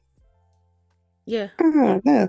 Um, okay, so what I like, one of my favorite books is by Blue Sapphire, and it's called Where the Pieces Fall. And it's a Lost Heart series, book one. And this book was so good because the heroine in the book was multicultural. She's black and Asian. Mm-hmm. And the hero was white but the hero is a white baseball player and he has um I don't know if I want to I don't want to say it because it is a part in the book that that it kind of reveals it like once you get into it a little bit but let's just say he's just different. And the way the characters meet and their love story is just so it's so good. And it's so believable that this condition that he has, the way she writes his character is like, well, it gives you a lot of insight into what people with this I'll say condition. I don't want to say condition because it's, it's, not like it's a bad thing, but people who deal with this, what, what, you know, kind of what they go through and what relationships are like and things like that. But it was just a really, really good book. Hmm. And who's the author? Blue Sapphire. Oh yeah, yeah, yeah. Okay. Well, all right. Blue Sapphire. And we got Keta Kendrick, the Chaos series for the multicultural girlies. And Esha has another assignment. Savvy. I really oh, oh my gosh. I really want you to read it. And I want you to mm. and even if you don't like it, just mm power through. I'll get to it. Power through. I'll get to it. No, read it now. Read it now. you know what? I'll do I'll do what I used to do when I was picking a book. I'd read the first page and read the last page and see, you know, if the difference made me want to figure out what was going on in between. Hold on. We're gonna then let me read the first page to you right now. No, no, no! Don't don't do that because I don't want you to spoil it for me. I'm not spoiling it, it, anything for you because like, it's not it, even gonna say it's it's the first page on my phone. It's like two words. The first page, and and you know what? Um, because you you didn't appreciate how uh, Sion was spelling words, uh, Antoinette Sherrill takes people like you into account, and she has a glossary of foreign terms on the first page of the book to let you know Yay. when she spells things a specific way, they mean. Right. So here's the first page. It's not going to tell you anything. It's just Savvy expelled a heavy gust of air while wiping down an unsteady steady table, gripping its edge with polished chipped nails as she scrubbed away signs of previous customers. It was the same mundane routine she repeated more times than she could count. Her reflection stared back St- staring back as proof she'd done a satisfactory job gave her the motivation to plop into the nearest seat to take a breather because every bone in her body ached. She'd added overnight shifts to her schedule after graduating from high school a week prior, but regretted that decision. Her body slouched in the stiff her body slouched in the stiff chair as she brushed a hand over her fizzy ponytail, groaning at the time displayed on the cracked, and that's the first page. And then see how see so descriptive, right? That's the first page. Yes. Super descriptive. Okay, and then I'm scrolling, scrolling, scrolling, scrolling, scrolling to get to the end. Eh. No, don't do I did the last page. I'm not reading when I look, it's on the Kindle. I'm it's not gonna be a lot. Listen. And then this is the last page. It's not even a whole page. I'm reading the last page. Savvy, does the time frame match up? She interrogated and Savvy nodded. So who's gonna tell my brother Titan ass gaining their attention? You or me? Mm, okay. So then that would be the one that would be one that I would want to go read in between to figure out what was going on. Yes. And and you know what? I just read that last page and it made me tingle because I know what's going on. All right, Miss Tingle. Read it, read it, read it, read it, read it, read it. I hope you read okay, Miss Okay, Miss Tingle. I guess I have to read it. I'm so excited. Thank you so much. And I am Well, you know what? Read what you told me. oh, okay. And you know what? So Savvy is free on Kindle Unlimited. Yes. so I will say a lot of I'm the so urban... I can't help it, y'all. I'm cheap. No, it's it's fine. A lot of the urban authors, a lot of their books are on Kindle Unlimited. Um, a lot. They it's like a thing for them. So well, yeah. well, which is good because that's how I discover my new authors. If I'm not really sure about how you write, I yeah. will look to see if you have something on KU, and then I'll read my first book there. And if you're somebody I really like, then I'll just start one clicking you. So whenever your new things come out, I'm I'm gonna automatically get them. I'm gonna support you regardless of you know mm-hmm. if I liked your last book or not. Yeah, you're right. That's true. That's very true. I um I will read your book on Kindle Unlimited, and if I like it, I just buy it. Mm-hmm. Like that's my support. Yep. That's my version of support. But um, and I have bought all three of the books for that she wrote of these people. But and it's um, but yeah, I think I'm glad that you're gonna read it. It makes me happy. I think it's I don't think it's very long. The page count is I'm looking to see. Um I hate when the Kindle does this. It gives it says location instead of page number. I know. Well, uh, you know what? Now, 272 read, pages. It's 20. Oh, okay. I, I pretty much read Campus Chronicles in a day, but I, I took a lot of breaks. Because I, I, I, well, no, because I actually forgot I was reading it. You know how I am. I'll start something and then I'll like I'll be reading and then I'll I'll get up to go get something to drink and then in the midst of that, oh, let me put these clothes in the washing machine. And then oh, let me get this out of the car. And then by the time I get back, it's like, what was I doing? And so the book gets put aside. So that's kind of what happened with that. But I read it in a day. Well, it was glad. a good read. I, I'm I and I really I I hope I haven't hyped this up too much, and then you'll be like, you know what, you really let me down. no, because you know what? I, I, have figured out that we are both going to have our opinions on things, and some things that I really like, you're not going to like at all. You're going to rip them apart, and some things that you like, I'm going to be like, you know what? That just wasn't it. That's what I'm like. But so, and I and I know that we will be that way. But I, when I say that I like this book so much, that I don't want that to be the case.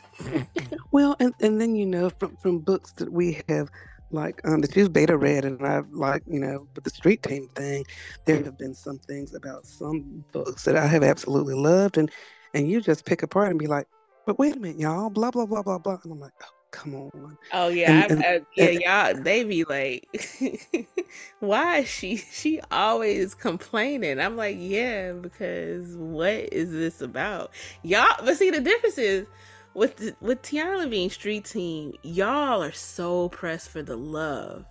Tiana for me is she she does the love and she does the sex so amazingly, but she is an orator that tells in a really good story. And so yes. I'm always like I need you to ma'am, you're a very good storyteller. Like I know we all want the we want the sex, yes, but I need you. First of all, I don't when I'm beta reading for Tiana because y'all got the sex part down pat. I never read the mm-hmm. sex. I never read those sex scenes because I'm See, like all of y'all okay. are. All of y'all are gonna, y'all, all of y'all are diving in and ready for that. I'm like, I'm here to read the story no, part. I'm, I'm not. I'm really not because um, this is gonna sound odd, but there's only so much you can do with sex, you know you, you can throw a little freaky stuff in there and you know and be like oh I, I wouldn't have thought of doing that but it's not um you know like remember the the tree scene um is he y'all keep saying the tree scene do you know that i don't know what y'all are talking about oh god it was um I have no idea what anybody, and I never said anything in the group because I didn't want people to know that I never read that. Scene. Oh gosh, it was in one of the. um It was in the book, the last book that she wrote, I think, or the book before last. You all. No, the, what?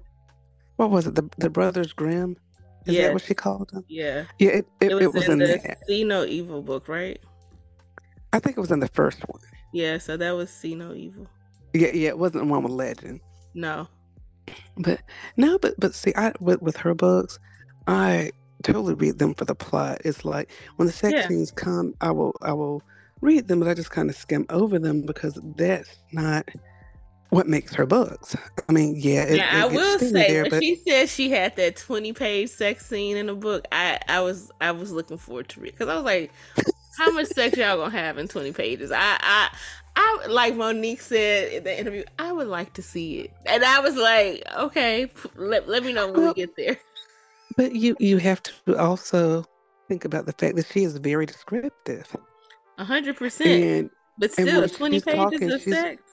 Yeah, because when she's talking, she's not just talking about the act. She's talking about the feeling. She's talking about the surround. I mean, you're gonna yes. know what music they were listening to. You're gonna yes. know what the bedroom is smelling like. Yes. You're gonna know what the sheets feel like. You're gonna yes. get all of that in all her sex scene. So I see what how she could draw that out for 20 pages.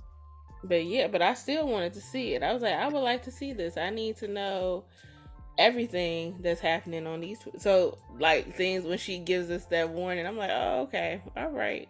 But um but typically yeah i'm like it's enough of you in that group that are horny repressed ladies. Hey, y'all hey, got watch it. I'm joking. All of you all are married except for me so I'm not married. oh yes, you're. Well, we're the two spinsters in the group, so it's like, if anything, they should be completely satisfied. Whereas I'm just like, uh, okay, let me read these stories. but, but you know what? The thing is that um, okay, I'm like the people who are married are the ones that are really into the scenes. Exactly. So I'm gonna let them have it. Cause I know they gonna sit there and read that baby. Cause they oh they know they be with it. And I'm like, I'm glad y'all got it. Cause I'm here for this, and y'all are here. But but that's the good point of a of a beta reading team, like a group of people. Like there's folks that she knows are gonna because there's there's things to call out in those scenes as well. Some things might not make sense, and you need to definitely call that out. And then you also have, you know, people like me that are going to read the whole story and want clarification as a reader, like on okay. what's happening here. Well, now I will say, if I'm reading a sex scene, what I am looking at, I'm not necessarily seeing, you know, what's going on. Yeah, if I'm really reading it, I'm, I'm going to see all that. I'm going to see, you know, what music was playing, all this and this and this. But the actual act, if I actually read about the actual act, when I'm looking at it, I'm looking at it from the standpoint is this doable? Is this realistic? Oh, yeah, me too. And I'm to try it.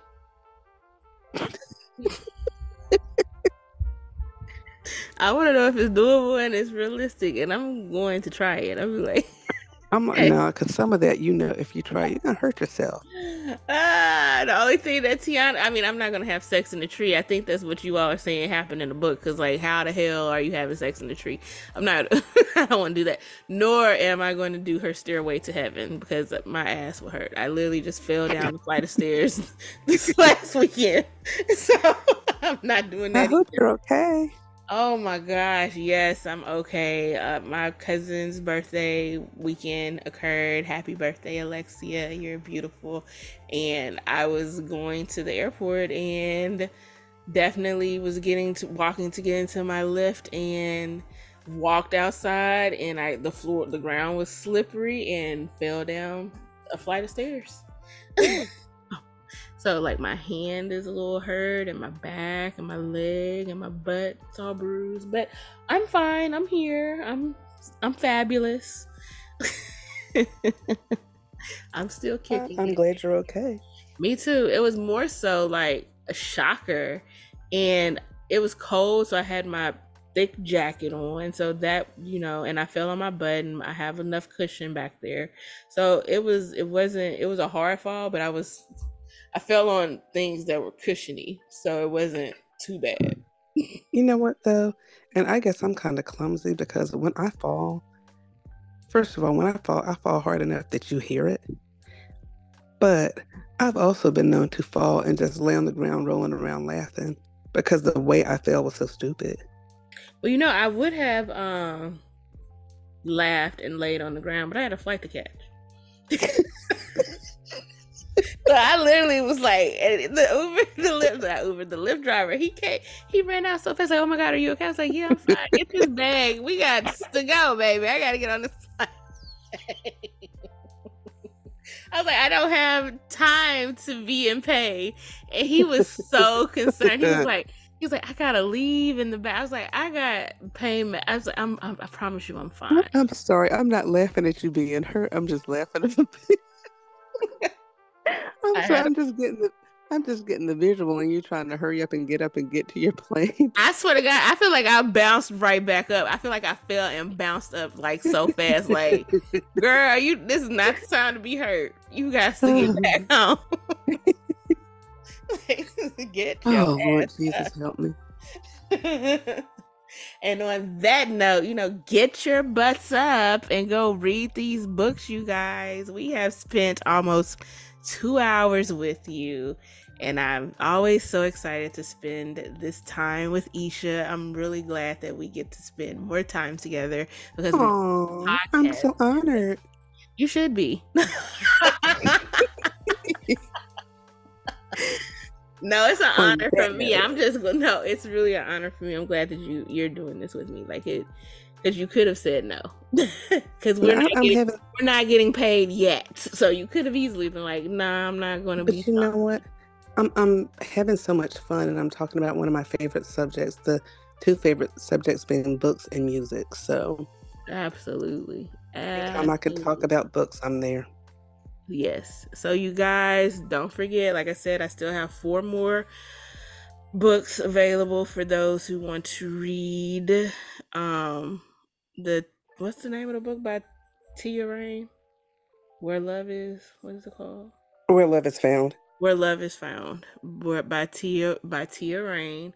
I do still have, like I said, I gave one away. If you are interested in reading that book, um, slide into the DMs of Urban Whispers on Instagram. let me know and I will send you an electronic copy of the book, not a paperback, not a hardcover. So you will have to let me know what version of e-reader. Well, actually, no. If I buy it from Amazon, it'll the the I, I think you can open it up on like Apple Books too. Yeah, I think it'll let you choose. Yeah, I think it'll let you choose what format. Yeah. So, um, but yeah, so I'm. Let me know, and I will definitely share the buy those books for you. The books we talked about today from me were the Chaos series by Keta Kendrick. There's three books. There is um, Beautiful Chaos, which is an oxymoron because Beautiful Chaos is about Cain the cannibal and Desiree. Then there's Quiet Chaos, which is about Desiree's cousin Mecca and Cain's brother Arjun. That is my favorite book out of the Chaos series, and I think it's because the love between Mecca and Arjun is so pure. And again, the you know what? I think I have a favorite. My favorite trope is arranged marriage to psychos because these these are arranged, these are arranged marriage books, and then and there's also the they're not in the mafia, but they are a part of an international crime syndicate, and I'm always tapped into that because these people get access to machinery and artillery, and they and they're gun runners, and so they're very wealthy. So I think I think that I I think I think I have a theme. I think I have a theme. And then the third one is Hidden Chaos and this about their cousin and um and their best friend, Patrina and Tywin. And so and Hidden Chaos has some hidden gems like listen, there is something that is inexplicably hilarious. Hidden Chaos is it has a little bit of sadness to it too. Tywin's story is very sad. Um usually it's the women who well sometimes the men are sometimes suffer issues, but usually things happen abysmally to women in these books.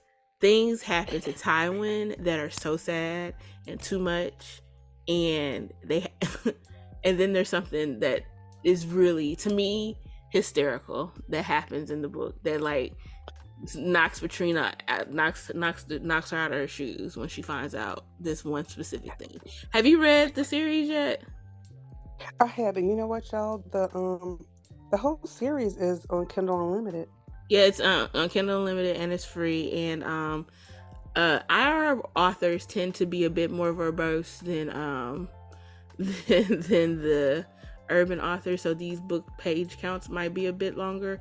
But um, Esha, if you have time to read these, I would love to talk about these too because, especially okay, the, the third what? one, the, especially because, like I said, it's just some. It's it's not even. It doesn't. I don't want to say anything about it, not because it's a spoiler to anything that happens in the book. It's just to me, it's so hysterical what happens, I just was like, girl, why? Why Keta Kendrick? Why are you so ridiculous? Like, really? That's. See, I, I, read them each like right, like when they right came out. Like, it's, she's like one of my one click authors. So, mm-hmm, mm-hmm, like, as mm-hmm. soon as it was out, I, I read them. Yeah, same for me. And so, um, but yeah, so the Chaos series is that one, and then also by Antoinette Sherrill, Shab, Savvy, and Shabu. Um, please read those by Antoinette Sherrill. Those are great. And then Esha, what book did you tell us? Um, Where the Pieces Fall by Blue Sapphire. Miss Blue Sapphire. I love that name. So absolutely. We're tapping in. Okay, you guys, I we are at the two hour mark. Um, I could keep going until the sun came up. Like I don't have work in the morning. And Esha doesn't have work in the morning. I. Are, you don't? I have homework. Well, good for you. Well, congratulations. Kudos. Be nice. You. Look Be at nice. the big brain on Esha. Whatever. I'm so glad that you don't have to work in the morning, whereas I do. So, as always, I'm not I'm I'm not hating yet. As always, you guys, um, definitely keep in touch with us. Like, comment, subscribe to this podcast. We are wherever you can download podcasts. We appreciate the subscriptions. We appreciate the follows on Instagram and TikTok, you guys are giving us a lot of motion in both of those spaces. Twitter and Facebook, we're still rocking and rolling. You can email us at Urban Whispers podcast at gmail.com. And um, I look forward to seeing you next week. I don't know if Esha's given figured out our sign off yet, but hopefully we'll have one. you know what? I gotta come up with something really like cute and witty and maybe even a little sarcastic. So I'm here. You know, I'm here for the sarcasm at all times. Yeah. So, so, so that's that's going to be a fun assignment. So I'm, I'm going to have to think on that for a little bit. All right. So we still got her thinking. We got her reading. We got y'all thinking. got y'all reading. What was the corny thing you said last week? I was like, no, we're not doing that. I feel like it could also just be really. It, it was probably something like same bat time, same bat channel, or something. Absolutely, like I was like, okay, Adam West. All right, you guys, we'll be back. Same bad time, same bad channel. Same bad channel. and that's a wrap. Have a good one. Bye. Bye.